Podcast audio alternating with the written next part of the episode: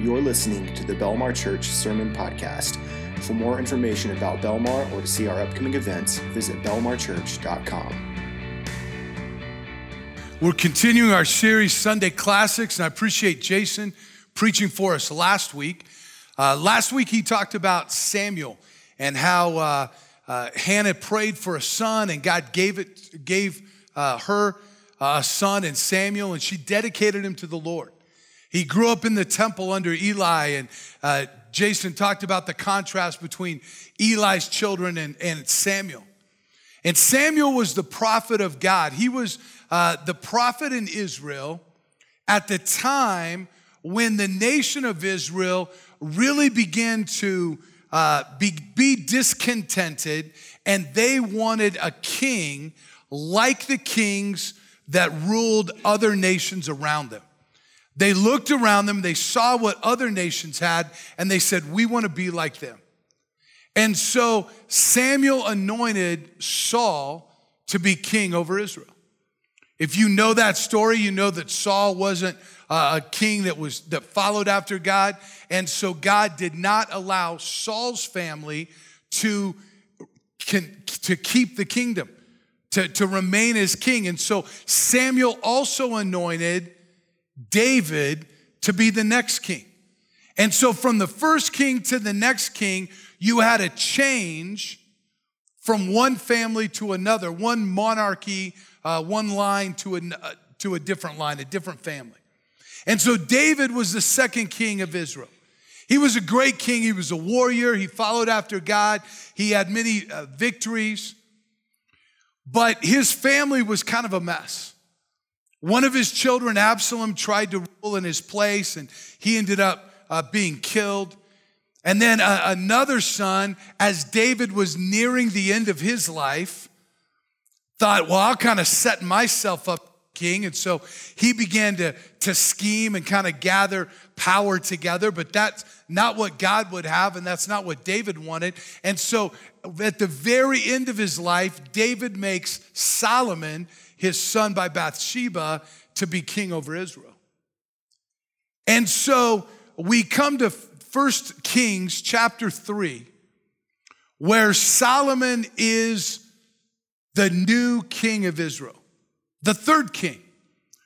Now, the, the, the, from the first king to the second king, there was a change in family. So he's really the first son of a king to be made king. And the kingdom is large and it's powerful, and God has blessed his father David. And so we're going to look at 1 Kings chapter 3, beginning this morning in verse number 4. We're going to skip over the best part of 1 Kings 3.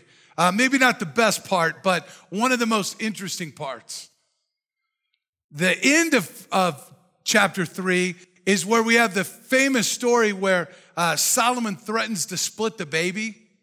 Now, when I was a kid, that was one of my favorite Bible stories because it had all the elements, right? The threat of murder. It, any story with swords is good, right?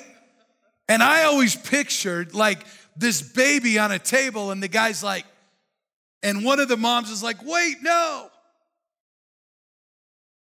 And Solomon, it was this story that is used as the illustration of how wise of a king Solomon was. We're going to look this morning at the story that leads up to that. 1 Kings chapter 3, beginning in verse number 4, it says this. Now the king, talking about Solomon, went to Gibeon to sacrifice there, for that was the great high place. Solomon offered a thousand burnt offerings on that altar. At Gibeon, the Lord appeared to Solomon in a dream by night, and God said, Ask, what shall I give you? So his brother, his half brother, had already sort of done a similar thing. He had, he had gathered a group of people together and he'd made some sacrifices, but not Gibeon. He was trying to establish himself as king. David hears about it and David anoints Solomon, and the leadership realizes that Solomon is who they need to follow. And so Solomon goes to this place where they would worship God. And he offers a thousand burnt offerings. Now, that seems incredible to us that, that you would have a thousand animals that would be killed and that would be burned.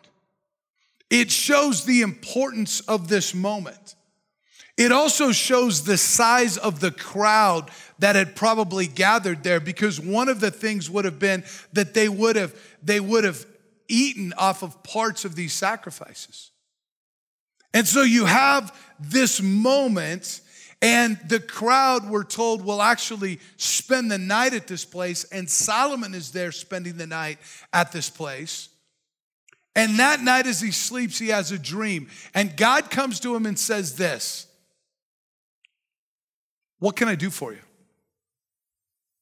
What do you want? What can I give to you? And now I'd like to sing. No, I'm just kidding. I don't know what that was. I was ready to.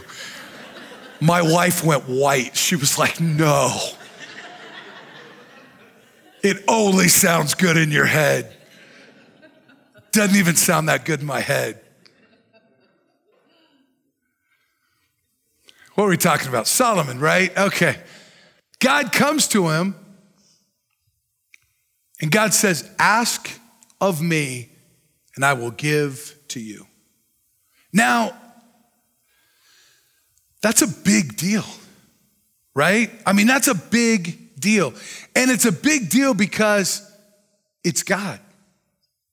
I mean, you know, if, if you're if you have a young child and your young child comes up and says, "Hey, you know, ask me anything and I'll give it to you," uh, okay, but you're you're probably looking at you know a toy or something. It's dependent on who's giving the gift, right? But God says to Solomon, "Ask anything and I will give it to you." Solomon says this in verse six. You have shown great mercy to your servant David, my father, because he walked before you in truth, in righteousness, and in uprightness of heart with you. You have continued this great kindness for him, and you have given him a son to sit on his throne, as it is this day. Now, O Lord my God, you have made your servant king instead of my father David, but I am a little child. I do not know how to go out or come in. And your servant is in the midst of your people, whom you have chosen, a great people, too numerous to be numbered or counted. Therefore, give to your servant an understanding heart to judge your people, that I may be- discern between good and evil. For who is able to judge this great people of yours? We can tell that Solomon is a, uh, a politician, right? He's a political thing. God says, Ask what shall I give you? And Solomon answers with like a whole paragraph. Well, here's the history, and here's this. But really, what he comes down to is he says, I need wisdom to judge your people. And God responds, 1 Kings 3 and verse 10, by saying, The speech pleased the Lord that Solomon had asked this thing. And then God said to him, Because you have asked this thing, have not asked long life for yourself, nor have asked riches for yourself, nor have asked the life of your enemies, but have asked for yourself understanding to discern justice. Behold, I have done according to your words. See, I have given you a wise and understanding heart, so that there has not been anyone like you, anyone like you before you, nor shall any like you arise after you. And I have also given you what you have not asked both riches and honor, so that there shall not be anyone like you among the kings all your days. So if you walk in my ways to keep my statutes and my commandments, as your father David walked, then I will lengthen your days. Then Solomon woke.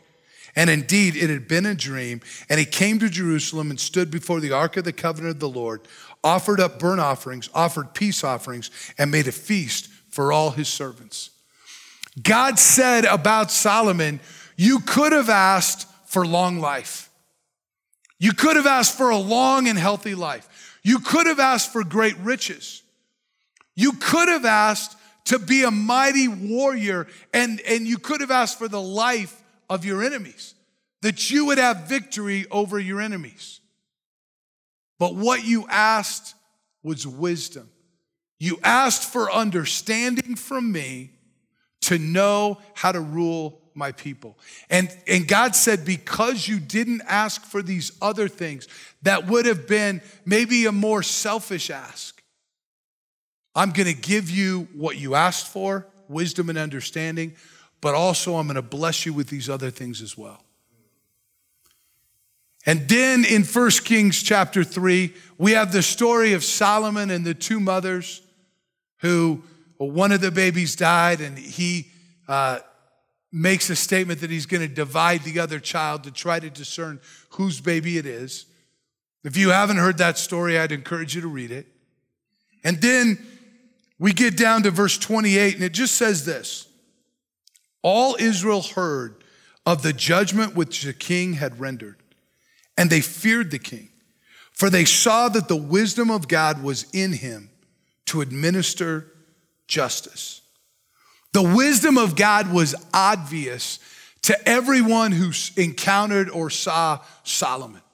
They recognized that he had wisdom, this understanding heart.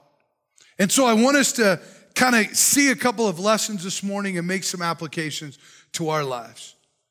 And the first thing is this our prayers need to always come from a place of humility. Now, that may seem like a natural thing, that when you pray to God, you would do so with a humble heart.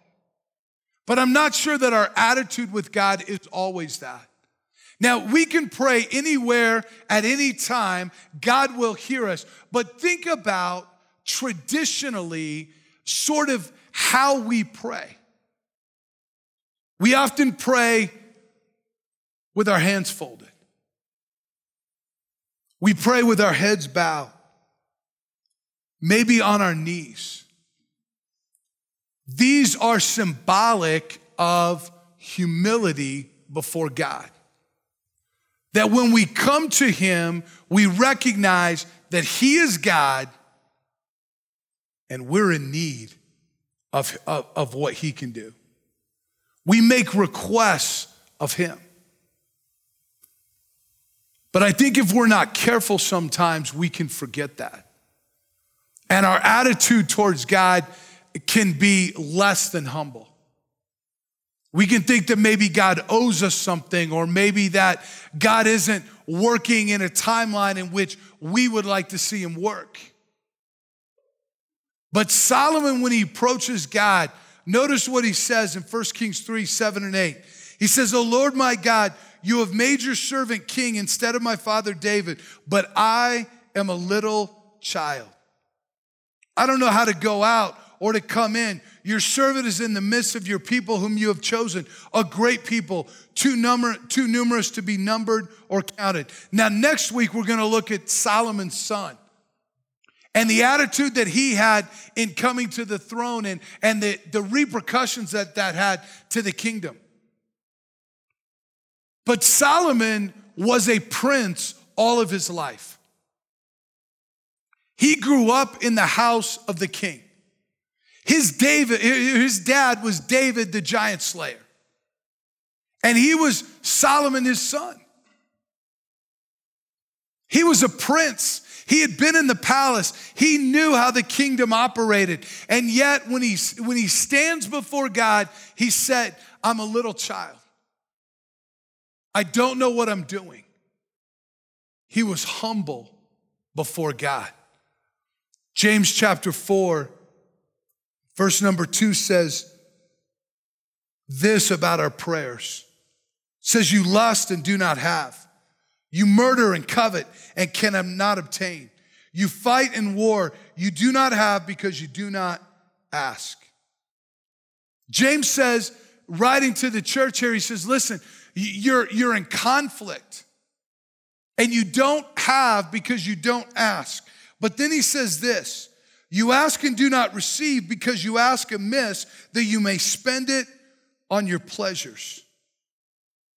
Verse 6 says, But he gives more grace. Therefore, he says, God resists the proud, but gives grace to the humble. Therefore, submit to God, resist the devil, and he will flee from you. Verse 10 says, Humble yourselves in the sight of the Lord, and he will lift you up. Isn't it interesting that in the same context that James says, You don't have because you don't ask. And when you do ask, you ask for your own pleasures. He then immediately goes into talking about the attitude of our heart and the need that we have for humility. What would happen if every prayer you ever prayed was answered? If every prayer you ever prayed was answered just the way you wanted it.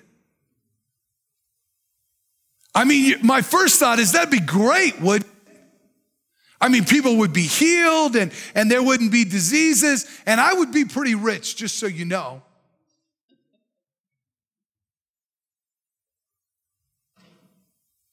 But maybe it wouldn't be so great. Because the truth is, God knows what we need a lot more than we do. And oftentimes we ask out of our own desires, our own lust, not good desires, but evil desires. And when we come to God, we've got to come to Him with humility. We've got to recognize that He is God, He knows. Not only that, but when we pray, we need to recognize that wisdom is one of God's greatest blessings to us. Proverbs chapter 7, excuse me, Proverbs chapter 1, beginning of verse number 7 says, The fear of the Lord is the beginning of knowledge, but fools despise wisdom and instruction. My son, hear the instruction of your father, and do not forsake the law of your mother, for they will be graceful ornaments on your head and chains about your neck. This idea of wisdom, and we've talked about this before, but wisdom is literally a, the skill of living, living life well. And, and, and we're talking about godly wisdom. That God gives us wisdom to live a life that would be pleasing to Him and to live life well. Now, I don't know your background this morning. I don't know what your family background is, but the truth is this most of us do a lot of things in reaction to the way that we grew up, either like it or the opposite of it. And if, if, you, if you were in a home and, and there were good things that happened and those were blessings to you, then you may try to emulate that in your own life. If there were things that were negative and you say, I don't want that, then maybe you try to do the opposite thing. Whatever, whatever that is. Uh, you know, as, as I grew and got married, I found that there were things in my married relationship with my wife that I had seen in my mother and father and that I emulated. Sometimes on purpose, sometimes it just happened. When we had children, the same thing. You ever have kids and you start talking to them, and all of a sudden it's like your parents coming out your mouth? You're like, I promised I'd never say that. But then this kid drove me crazy. Or maybe your childhood was, was not good. And you were like, I'm never gonna do it the way my, my parents did it. I'm gonna do it the opposite. But the reality is this none of us are perfect. None of us grew up in perfect homes. And we all need wisdom. We need skill in the way that we live our life, even if you were given a lot of wisdom as a child. I was thinking about this this week um, in my own life. I've mentioned this before, but when I was 18 years old, my father died. And uh, I have a great relationship with my mother. I love her very much. Uh, but one of the things that I have been praying about lately is I, we have three children, and uh, we got Kinsey. She's still at home, and, and that's great. But I have two adult children. And I don't really, that's kind of a weird thing to say because um, hopefully, they're not going to see this, but I don't know how much I really think of them as adults. Just being honest, right? But they are. They are adults. Both of them have graduated from college. One of them's married. They're working jobs. They're living on their own. They are adults. It's hard for me to see that sometimes as a parent. And now I'm struggling and I'm thinking about what do I want my relationship to be with them? Because I want, they call and ask me for advice, but it's different. Before, I would just tell them what to do and I would expect them to do it. But now they hear my advice and then they want to make their own decision. Can you imagine the audacity of that? I'm not real happy about it. And I don't want to say the wrong thing. And I, I, I want to I want to have our relationship is changing. And I didn't experience that with my own father, and so I'm a little lost. So I pray. Because I need godly wisdom. I need to know what to say and how to say it. I don't want to harm the relationship with my children. I want to speak truth to them, but I also want them to know that I love them. And, and so I'm navigating new territory that I don't have any idea about. I don't. And I, I want to have great relationships with my children. I want them to want to come home at the holidays and hang out with dad. And I don't want them to roll their eyes and feel like, okay, you know, look at their spouse and got to go do time with our parents, but we're in and out as quick as we can. I don't want that. I want to I want to love them and I want to have a relationship with them. And I need godly wisdom. So I have to pray for that. I have to seek God's face for that. And and and I don't, you know, you're like, well, give us all the answers, preacher. I don't have them all. Each time I have a conversation with them, I, I'm praying that God will just help me to say the right things, to do the right things, to still be their father, but our relationship is changing. And we encounter those things all the time. We encounter those things with our finances, with our relationships, with our careers, with, with, our direction in life, all of these things. And how do we navigate them? How do we know what to do? We need godly wisdom. We need skill in living. So James says in James 1 and verse 5 if any of you lacks wisdom, let him ask God, who gives to all liberally and without reproach, and it will be given to him. But let him ask in faith with no doubting, for he who doubts is like a wave of the sea driven and tossed by the wind. But let not the man suppose that he will receive anything from the Lord. He is a double minded man, unstable in all his ways. If we're going to ask for wisdom from God, we need to be focused on that. We need to recognize that he is the source of wisdom, but God promises to give it. Listen, that's good news. Because if you're here today and you say, well, you know, I'm a parent now with children, but my parents didn't do a great job, I don't know what I'm doing. Listen, God desires to give you wisdom. You're here and you say, you know, I'm struggling with my finances, how to, how to, uh, to deal with my money, what to do. And, and my parents, they were bad with money too. And, and I just don't know what I'm going to do. And I've always been this way. Listen, God desires to give you wisdom.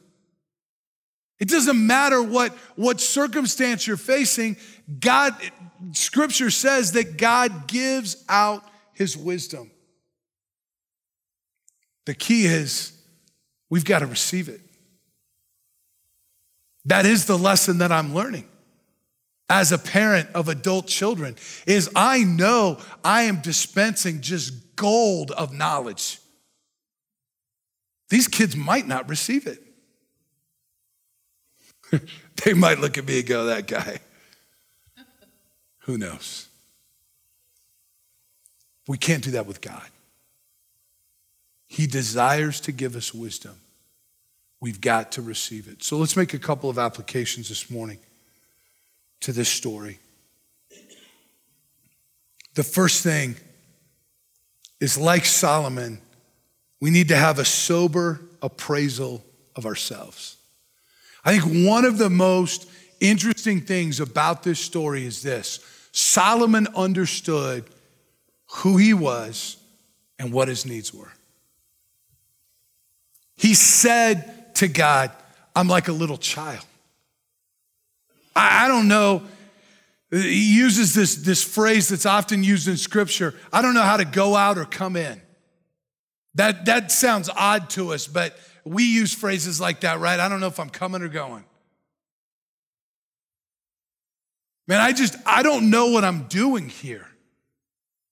I'm sure he was excited about being king. I mean, if you're growing up as a prince, you want to be king, right? I mean, given a choice between being king and not being king, king's the way to go. But he says, Man, I don't, I don't know what I'm doing. And I need your help. When we pray, we need to have a, an appraisal of ourselves that's correct.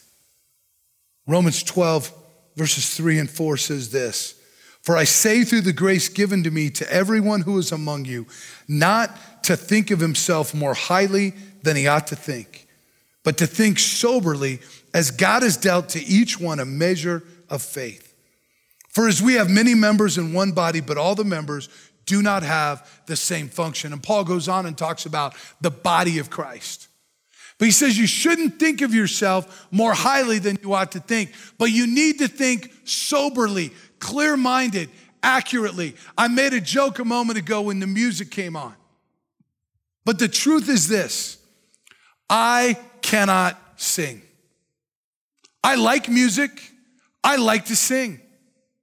My wife was gone this week, and, and so one of the things when my house is empty that I do that I don't do when she's home is sing in the shower.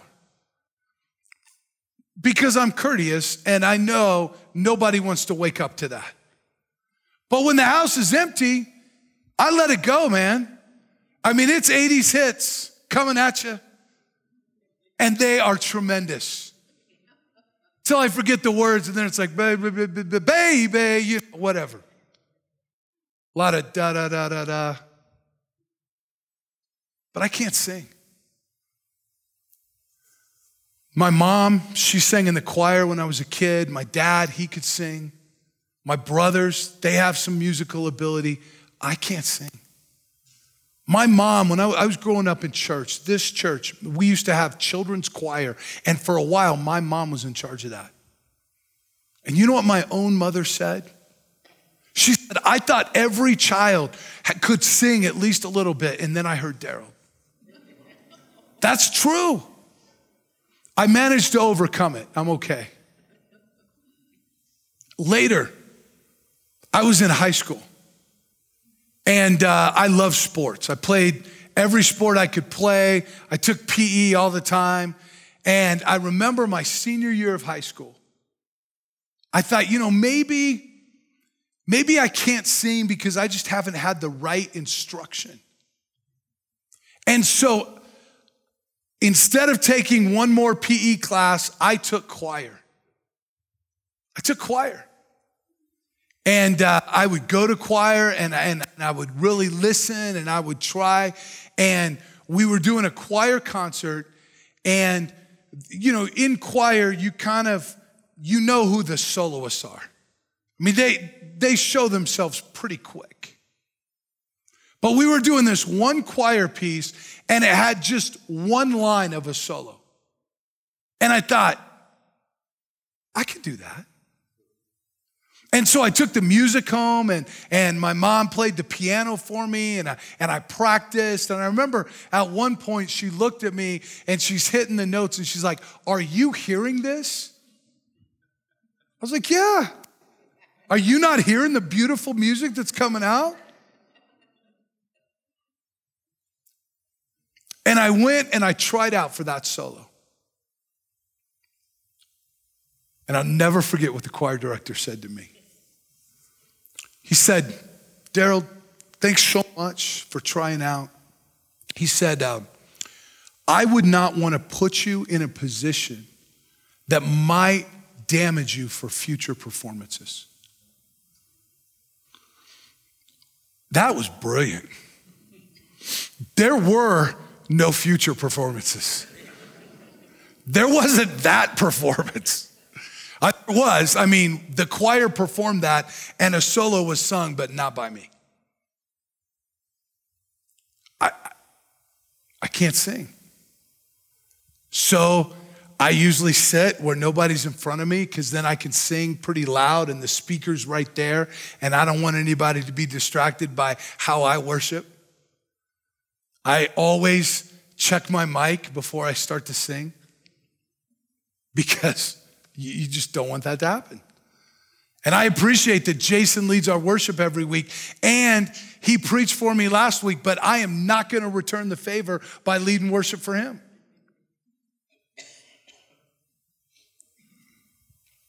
Okay, so I can't sing. But we've got to have a sober appreciation, a sober appraisal of who and what we are. Now, kind of use example of music, that's a joke, right?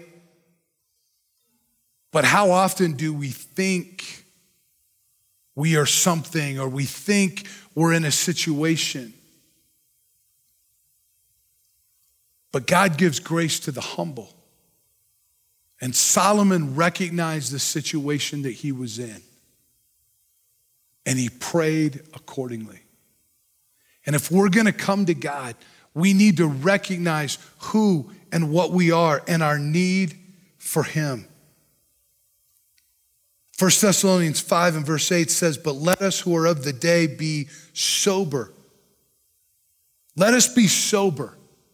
Let us think clearly. Let us see clearly. And then he says this putting on the breastplate of faith and love, and as a helmet, the hope of salvation. For God did not appoint us to wrath, but to obtain salvation through our Lord Jesus Christ, who died for us that whether we wake or sleep, we should live together with him. I, a couple of things about this passage that I think are so interesting. He first he says, be sober.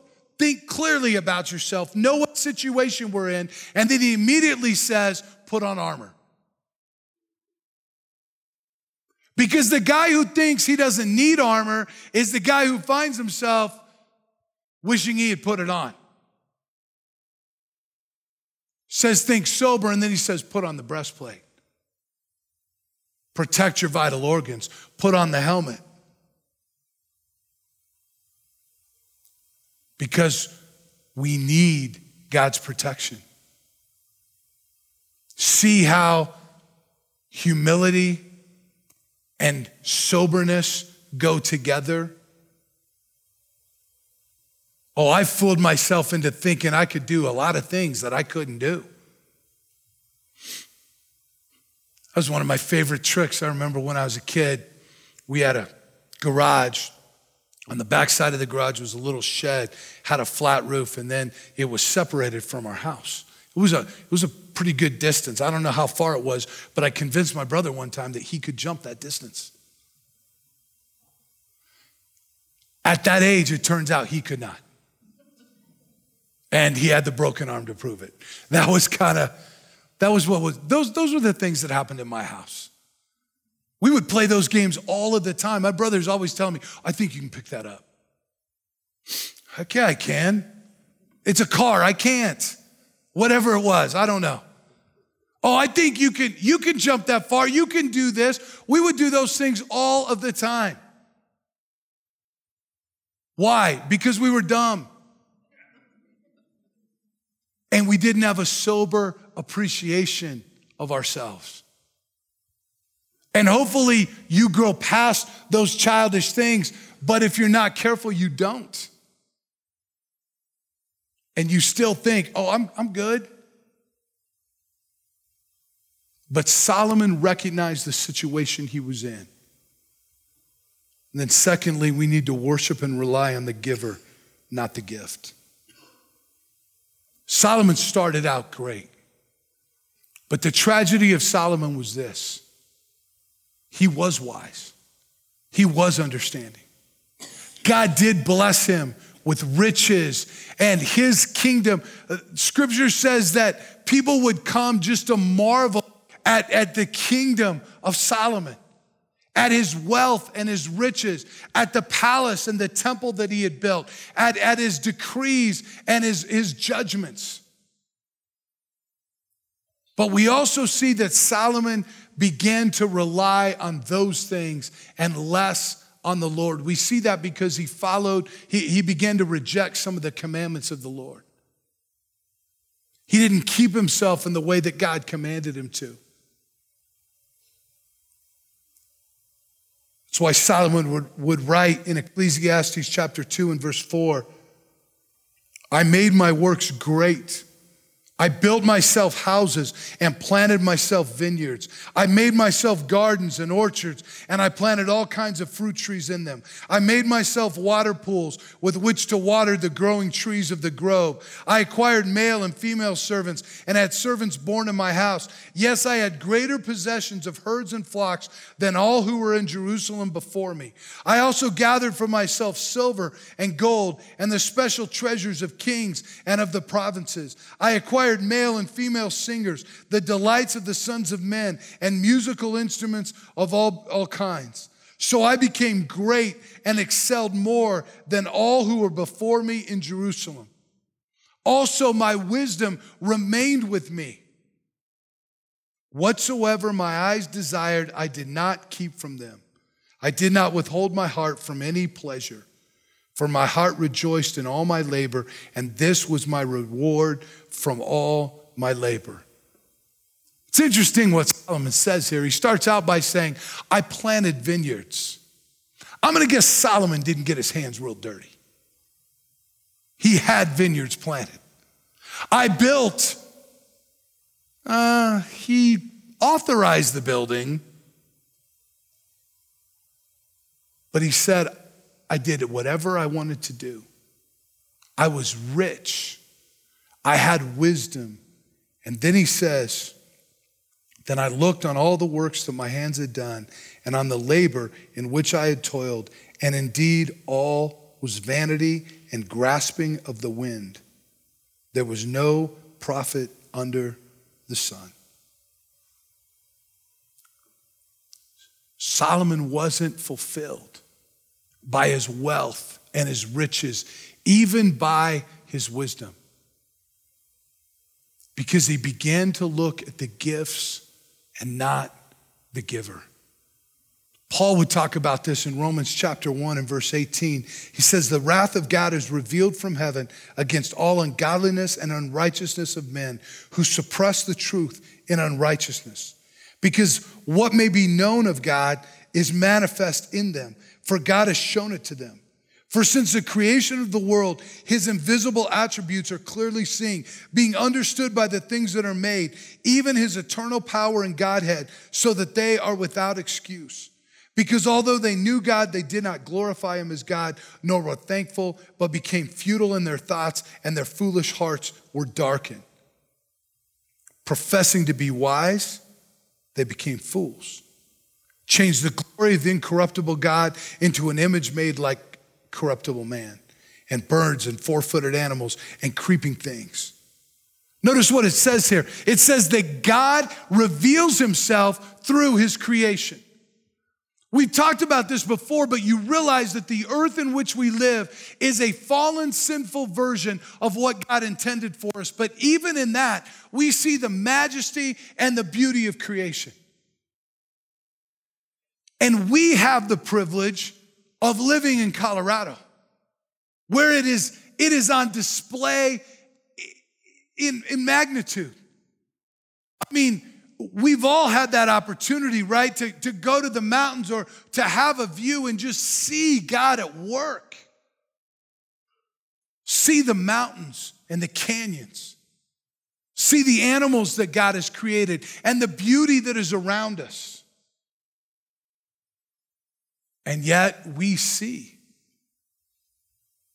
how mankind can look at that, and even as they look at the creation of God, they ignore the God who created it.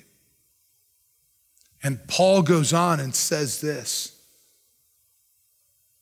Therefore, God also gave them up to uncleanliness in the lust of their heart to dishonor their body amongst themselves who exchanged the truth of God for the lie and worshiped and served the creature rather than the creator who is blessed forever.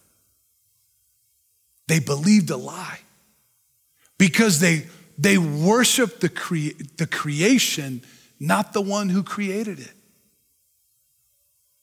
Solomon relied on the gifts that God had given to him, and he quit looking at the giver of those gifts. We constantly need God's wisdom. But if we're not careful, we can pray and ask God's blessing, and God can give it, and then we can go, Well, I'm glad I got this all figured out. What? It's not you, it's Him. I mean, we can seek God's face and we can desperately ask Him for something. And then when He blesses us, we go, Oh, well, I'm glad I was able to accomplish that. And we lose sight of the giver of gifts, the creator of the creation.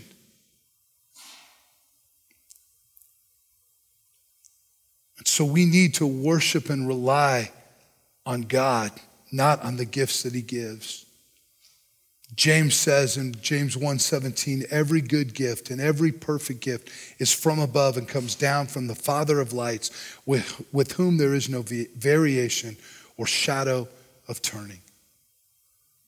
Listen, I want us to learn from Solomon today. To recognize that, that we need to humbly pray to God and, and ask Him for wisdom. We need to have a sober appraisal of who we are and where we're at and the things that we need. And God promises to give us wisdom, but as He does, we need to continue to keep our eyes on Him. Because the worst thing we can do is begin to think that we've got it together, that we've done something or that we've accomplished something. We need to keep our attention on the giver of the gifts, not the gifts. Let's pray this morning. Our gracious God, Lord, we thank you for this day. God, I thank Solomon, this man that was so blessed, who you gave great understanding and wisdom to, one who you gave great blessings and riches to. He serves as an example to us of both how we need to live, but also of warnings of what can happen when we take our eyes off of you. God, I pray that we would be a people who cry out to you for your wisdom and your understanding. And God, I pray that we would be a people who continue to walk in our need for you. Recognizing that without you, we can do nothing. But God, in you, we have all that we need. We love you, Lord. We thank you for your goodness to us today. In Christ Jesus' name we pray. Amen.